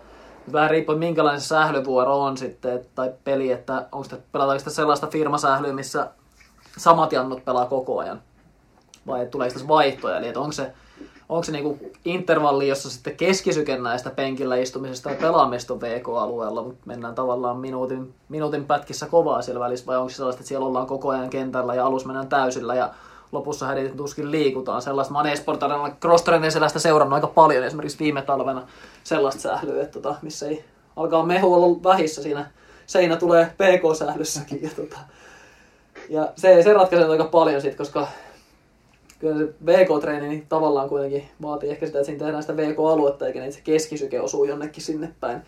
Et muuten, muuten sitä ihan maksimaaliset tonnin vedotkin, niin verryttelyiden niin koko treeni on VK-treeni, mutta ei sinne mennä, mennä hetkeäkään VK-tehoilla. Että, et se, se tuossa nyt on ehkä ensimmäinen kysymys, mikä, minkälainen sähly lopulta sisällöltään onkaan. Ja laktaattimittaus ja sykerajo ei varmaan erikseen sählylle tarvitse tehdä, että kyllä se juoksemalla, juoksemalla pystyy ne määrittämään, koska juoksu on se laji siinä sählyssäkin, vaikka liikkuminen onkin toki erilaista ja tulee, tulee suunnanmuutoksia ja kiihdytyksiä ja jarrutuksiin, siinä kuitenkin siis liikutaan painon päällä iskutusta tulee, niin sykerajat on varmasti hyvin lähellä samaa, koska juoksusta se kuorma siinä silloin tulee. Ja ei, vastaus on tavallaan juoksu ja sählyn pk niin ei, ei merkittävästi kyllä eroa. Tai voisi sanoa melkein, että tuskin juuri ollenkaan. Et enemmän on päivittäistä vaihtelua sykkeessä kuin mitä noiden lajien välillä sitten tulee. Miten sä Tuomo esimerkiksi treeniohjelmia tehdessä, niin miten sä huomioit tuommoiset sählyt, sählyt siihen niin kuin juoksutreeniin? Kie- kiellän, kiellän ihan ihan. Pelkkää punaista, että nämä, nämä pitää lopettaa. En, en huomiolle. Pääsyvaatimus, pääsyvaatimus. No ei, tota, nyt ei oikeastaan, täytyy sanoa, että ei ole pallopelejä, sellaisia valmennettavia ollut aika vähän tässä. Nyt ihan viime aikoina. Joskus on ollut sella, sellaisia, joilla on ollut, ja tota, aika paljon sitä on kyllä tehty niin, että se on ollut sitten niin kovatehoinen harjoitus. Jos se on ollut, ja Kyllä. siis yleensä ne on kovatehoisia, niin sellaisena se on sitten käytetty. Et nyt on ollut tota, jalkapalloa nyt on, on siellä parilla mukana, ja, ja tota, kyllä ne kovatehoisena menee, mutta se ole ehkä vielä niinku, jalkapallossa siellä on niinku treenejä ja pelejä, niin siinä siinä se vähän niin kuin rasitus on erilaista kuitenkin, että sä sähly etenkin, jos on niin kuin vaihtoja mennään, niin siinä mennään kyllä intervalli tyylisti vähän eri tavalla kuin ihan vaikka jalkapallotreeneissä, mutta, mutta tota, kyllä se täytyy huomioida niin kuin kovatehoisena intervallina siinä. Ja kyllä siinä herkästi tulee se ongelma, jos harjoitusmäärä vielä jää sanotaan viisi kertaa tai vähemmän viikossa kokonaisuutena, niin kyllä siinä äkkiä tulee se kysymys, että mistä tehdäänkö juosten joku vauhtikestävyysharjoitus ja mille matkalle on tavoite. Et sit jos tavoite on vielä puolimaraton maraton, niin, niin sitten sit on sellainen palapeli rakennettavana, että pitkää, pitkää kevyttehosta sinne saa yhdistettyä, mutta pitäisikö kuitenkin juosta jotain vauhtikestävyystyylistä, joka olisi lähellä, lähellä sitten sitä kisasuorituksen tyyliä. Onko sulla joku patenttiratkaisu tähän? No ei oikeastaan, että kyllä niin kuin sen on huomannut, että sitten se on haastavaa, jos näitä esimerkiksi näitä sählykertoja alkaa olla se kaksi, kaksi tai yli viikossa, niin sitten alkaa olla vaikeaa. Kyllä se yhden saa aina sinne, sinne sumplittaa sama näissä ryhmäliikunnassa muissa, mutta kyllä sitten kun alkaa olla kahta jumppaa tai kahta sählyä tai kahta futsalia, niin kyllä sitten alkaa olla aikamoinen, aikamoinen show kyllä, miten sen saa sinne järkevästi ja ylipäätänsä kehittävästi homman rakennettua. Niin Jos on melkein se, sitä tietenkin kannattaa aina pohtia siinä omassa, omassa tekemisessä, että mikä tosiaan on se fokus. Tai jos se tietenkin on se pääasia on se harrastaminen ja monipuolisuus, niin mikä siinä sitten. Että, mutta sitten se pitää muistaa, että kyllä se, kyllä se silloin sille PK, PK-painotteista saa kyllä muu olla sitten. joo, se on melkein tässä tällainen just firmasähly, äijäsähly, muijasähly, sen tyyliset, niin tota, muut pallopelit ja ehkä osin, osin jumpatkin. Jumpissa toki on hyvänä puolena se, että siellä aika usein on lihaskuntokomponenttia, mikä, niinku, mikä sitten osaltaan sitten tavallaan paikkaa, vaikka sitten tehotreeniin tuleekin, niin tuo myös hyviä asioita sinne ehkä mukanaan. Mutta mut tuossa pallopelipuolessa, että jos on kaksi-kolme kertaa viikossa, niin ne silti on sellaisia, että siellä pela, pelataan niinku ihan kielivyön alla se tasaisen firma, firmasählyn tunti siinä, niin se on, se on kieltämättä niinku haastava tilanne. Sitten melkein jos on niinku On.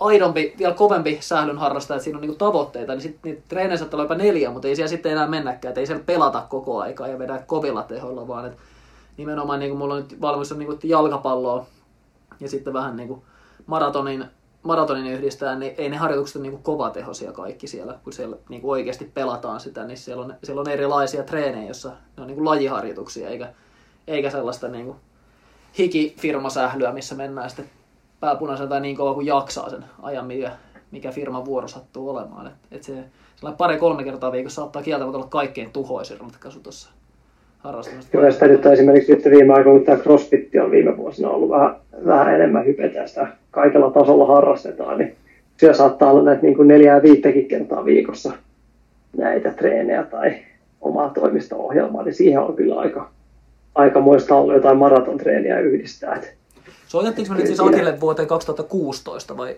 tota, eikö CrossFit ole onneksi vähän, vähän laantunut tämä isoin hype? Onko se, vai Joo, mutta siitä se on mun Vantaalle, se on Vantaalle tullut vasta nyt? Vantaalle, Vantaalle tullut nyt, mutta tietenkin siitä on ehkä nyt tullut enemmän semmoinen, että se hype on ehkä laantunut, mutta siitä on tullut semmoinen ehkä enemmän yksi laji muiden joukossa, että, Joo. että, että, että se siinä on, että sitä ajatellaan, että on niin kuin hyvä lihaskuntotreeni, että me harrastetaan crossfitin tässä maratonin ohella, niin, niin, tota, niin onhan, toi, onhan se haastavat tilanteet. Joo, lyhyesti sanotaan, jo crossfit. Cro- CrossFit on kuntoliikuntaa, niin se on, ei ole ihan optimi yhdistelmä. Mutta, mutta se on sitten oma, oma aiheensa tämä CrossFit. Voidaan CrossFit-asiantuntijana joku toinen kerta ottaa sitä. Että. Otetaan tämä Pena tota, kysymyspatteriston viimeinen osa vielä. Eli Pena on kuunnellut selkeästi meidän jaksoja muutenkin viime aikoina, koska tupla VK on alkanut kiinnostaa. Ja, tota, miten tupla VK toimii, jos toinen VK onkin sä- VK-sähly? Niin, Miten tupla VK toimii, jos toinen treeni ei olekaan VK? Niin, niin. Se, se on vähän niin kuin perisuomalainen junioreiden kevään etelänleirin treeni, miten, miten viikon treeniohjelma toimii, jos viikon VK-treeni ei olekaan VK. Mutta tota, niin, Jos taas ajatellaan, että tämä, toinen on niin kuin tyyli tämmöinen värilundimainen 400 metrin, 400 metrin vetoihin suhteutettu. Että ne on tämmöisiä niin kuin minuutin, kahden minuutin VK-tahtisia vaihtoja. Pena painaa menemään, niin silloinhan se on, se on VK-sählyä tässä merkityksessä. Joo, joo, mutta to- toki siinä täytyy muistaa, että siinä on sitten vielä se tavallaan vaatimus, pari, pari vaatimusta, että ne toistot ylipäätään olisi siis, toki kun jostain 400 metrisiä VK, niin siinä juostaan niin kuin jopa vähän kynnysvauhtia kovempaa, koska ne vedot palautukset pätkii sen, että siinä mennään, sataan Barilond juoksee varmasti 400 ja kolmen, kolmen minuutin kilsavauhtia tai jopa pikkasen alle, jonnekin sinne varmaan lähelle jopa 250, että 68, 72 jotain sellaisia voisin kuvitella, että ne on, ne on hyvinkin siinä siihen haarukkaan noin suurin piirtein, että siinä voidaan vähän kovempaa juosta, mutta se on silti hyvin kontrolloitu, että just tietyllä teholla, ei kovempaa, eli se ei, ei ole nyt kyse siitä, että se keskisyke olisi just just VKlla, vaan että tupla VKn ideakin on se, että tai ainakin se, miten sitä nyt Pohjoismaissa toteutetaan, niitä nimenomaan tehdään kontrolloidusti siellä Mhm. mm-hmm. Sillä saadaan niin kuin mahdollisimman pienellä rasituksella varsi, melko laadukasta juoksua, mutta jos se nostetaan siitä, että se menee yli tästä joko, joko nyt ihan suoraan siitä laktaattikynnyksestä ylipäätään yli se kuormitus ja biomekaaninen rasitus, niin silloin se kuormitus kasvaa niin suuresti, ei niitä ole järkeä tehdä kahta päivässä, että palautumisaika ei riitä. Ja, ja kyllä silloin ehkä toi sähly ei ole nyt niinku kontrolloiduin mahdollinen lajivalinta tähän WK toteuttamiseen, mutta toisaalta Pena oli tässä ilmoittanut, että 2600 on Cooperissa, niin sanotaan, että jos, jos treenimäärä on ylipäätään, jos, jos ei kahta kertaa päivässä, niin WK ei tarvitse harkita, koska siinä täytyy harjoitella kaksi kertaa päivässä. Ja kyllä se ehkä vaatii niin kokonaisharjoittelun määrältä myös kuntotasolta aika paljon, että WK lähtisin niin kuin jossain muodossa toteuttamaan. Et, et ei sitä ehkä Tietenkin, ensimmäisen sählynkään sitten kannata yhdistää tuossa sitä VK-treenipäivää. tästä voisi tietenkin antaa Penalle pienen haasteen. Tietenkin kuva, kuvamateriaalia olisi myös ihan mukava, että jos on vaikka tunnin sählyvuoro ja tämä on VK-sähly, niin sitten siihen tota, mittariin vaan minimilimiitit ja maksimilimiitit ja sitten se koko, koko setin painaa siinä välissä, niin mä haluaisin nähdä, että minkälaista tämä niin pelisuorittaminen olisi, olisi tota, tässä. Että siellä joudutaan vähän steppailla paikalla ja vähän himmailla kuitenkin, että on siellä ihan mielenkiintoista. Mielenkiintoista nähdä, miten tämä homma toimisi. Niin ja laktaattimittauksia tietysti sinne väleihin. Kyllä se tietenkin on.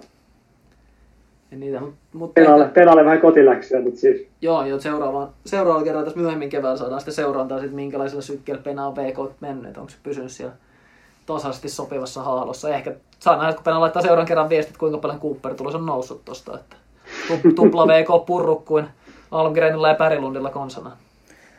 Miten Saki, kun te aikanaan Sikatapsan kanssa tota toimistopalloa väänsitte täällä Jätkäsaaressa, niin siinä, siinä nyt ei varmaan VK puolella pysytty kovin kauan, mutta m- miten sä yhdistelit päivän treenejä tähän? Siis päivän toista tää- treeniä. Niin se oli tämä vuosi, vuosi, me tämä aloitettiin, kun mä olin ensimmäisen kerran 220 maratonilla. Et mä itse asiassa yhdistän sen kyllä, että se oli niinku päivittäin, niin se oli, mä veikkaan, että laktaat ei koskaan ottanut, mutta kyllä oli ihan maksimis kyllä. Se oli ihan täysin niin kuin MK-toimistopalloa kyllä. Ja kuitenkin ne erät oli sitä semmoista, muista oliko se kolme kertaa kaksi minuuttia vai mikä se oli, että se oli niin kuin lyhyttä terävää settiä, että kyllähän se oli niin kuin raju hommaa, mutta ja vatsalihakset oli monesti niin järjettömän kipeitä, että siinä väliin piti mennä toi- torjumaan ja välillä sitten nousta ylös. Se oli niin kokonaisvalta. Se on vähän niin kuin crossfit ja sähly, sählyyhdistelmä. Ja kyllä se mulla näyttää ainakin tuossa niin maraton puolella kyllä purevaa. Tämä on jotenkin kuulostaa, että tämä on mahtava joku ohjelma. jumalainen taistelu atleettien vääntö jossain suurella stadionilla, mutta jos nyt niin kuulijalle yrittää tätä jotenkin hahmottaa, niin kyllä se näytti siltä, että niin sattui tulemaan tänne, kun oli toimistopallo matsi kesken, niin kaksi hikistä äijää vähän kählää ja niin kuin hinkkaa kylki kyljessä niin pienen softpallon pää, päässä tuossa muutaman neliömetrin alueella, niin kuin yrittää saada sitä jonkun penkin alle sitä palloa. Et ei se, siitä oli niin kuin sportti kaukana kyllä siitä, siitä halimisesta. Joo, mutta se oikeastaan vähän niin kuin alkoi loppua siinä vaiheessa, kun sikatapsasta ei ollut enää minkäänlaista vastusta. Mun, mun voittoputkihan lopussa se alkoi olla kuukausien mitta, niin se alkoi vähän mennä siihen, että se niin kuin, oli vaan niin kuin sellaista epätoivosta, että mä niin kuin dominoin ja sika ähes siellä sitten. Että, en tiedä, oliko se mun marakunta sitten niin paljon parantunut siinä, siellä ei ollut tapahtunut mitään, että oliko tämä se syy sitten siihen dominointiin, mutta, mutta, mutta ehkä pitäisi ottaa se taas ohjelmaan tuossa. No katsotaan, kun sä pääst karanteenista, niin sitten voi ehkä toimistopalloturnausta viritellä, niin, niin nähdään, että miten, miten homma lähtee tästä luistamaan. Ja jos, jos on muita pallopelitarinoita, niin laittakaa niitäkin tulemaan. Meillä on tässä paljon on tällaista kuuntelijoiden, katsojien ja myös lukijoiden aktivointi ollut tässä jaksossa, niin laittakaa vähän tarinoita tulemaan, niin saadaan niistä ideoita ja voidaan sitten pyöritellä niitä täällä, täällä jaksossa ja saadaan vähän jutun juurta. Joo, eiköhän me aleta ole tältä päivältä valmiita. Vai oliko teillä vielä jotain sanottavaa päivän aiheesta, jota mä en nyt oikeastaan enää edes tiedä, mutta... No Akille tsemppi sen karanteeniin, ei kai tässä muuta. Että... Joo, mä yritän, yritän olla. Tuossa, tuli ohje, että ulos saa mennä, mutta toimistolle ei. Joo, pysy, pysy poissa täältä, se on. Yes. Kysymyksiä, kommentteja, tarinoita, runhigh.fi kautta podcast sieltä se lomake ja sitten Runners High Facebookin kautta tai Runners High podcastin Instagramin kautta. Niin ne on ne parhaat kanavat. Ja tota, meillä on tulossa ihan mielenkiintoista matskua ensi viikollakin, mutta kerrotaan siitä sitten myöhemmin lisää. Ei mitään lenkille. Kuulemiin. Moi moi. Joo, moi. Runners High, podcast juoksusta. Podcast juoksusta.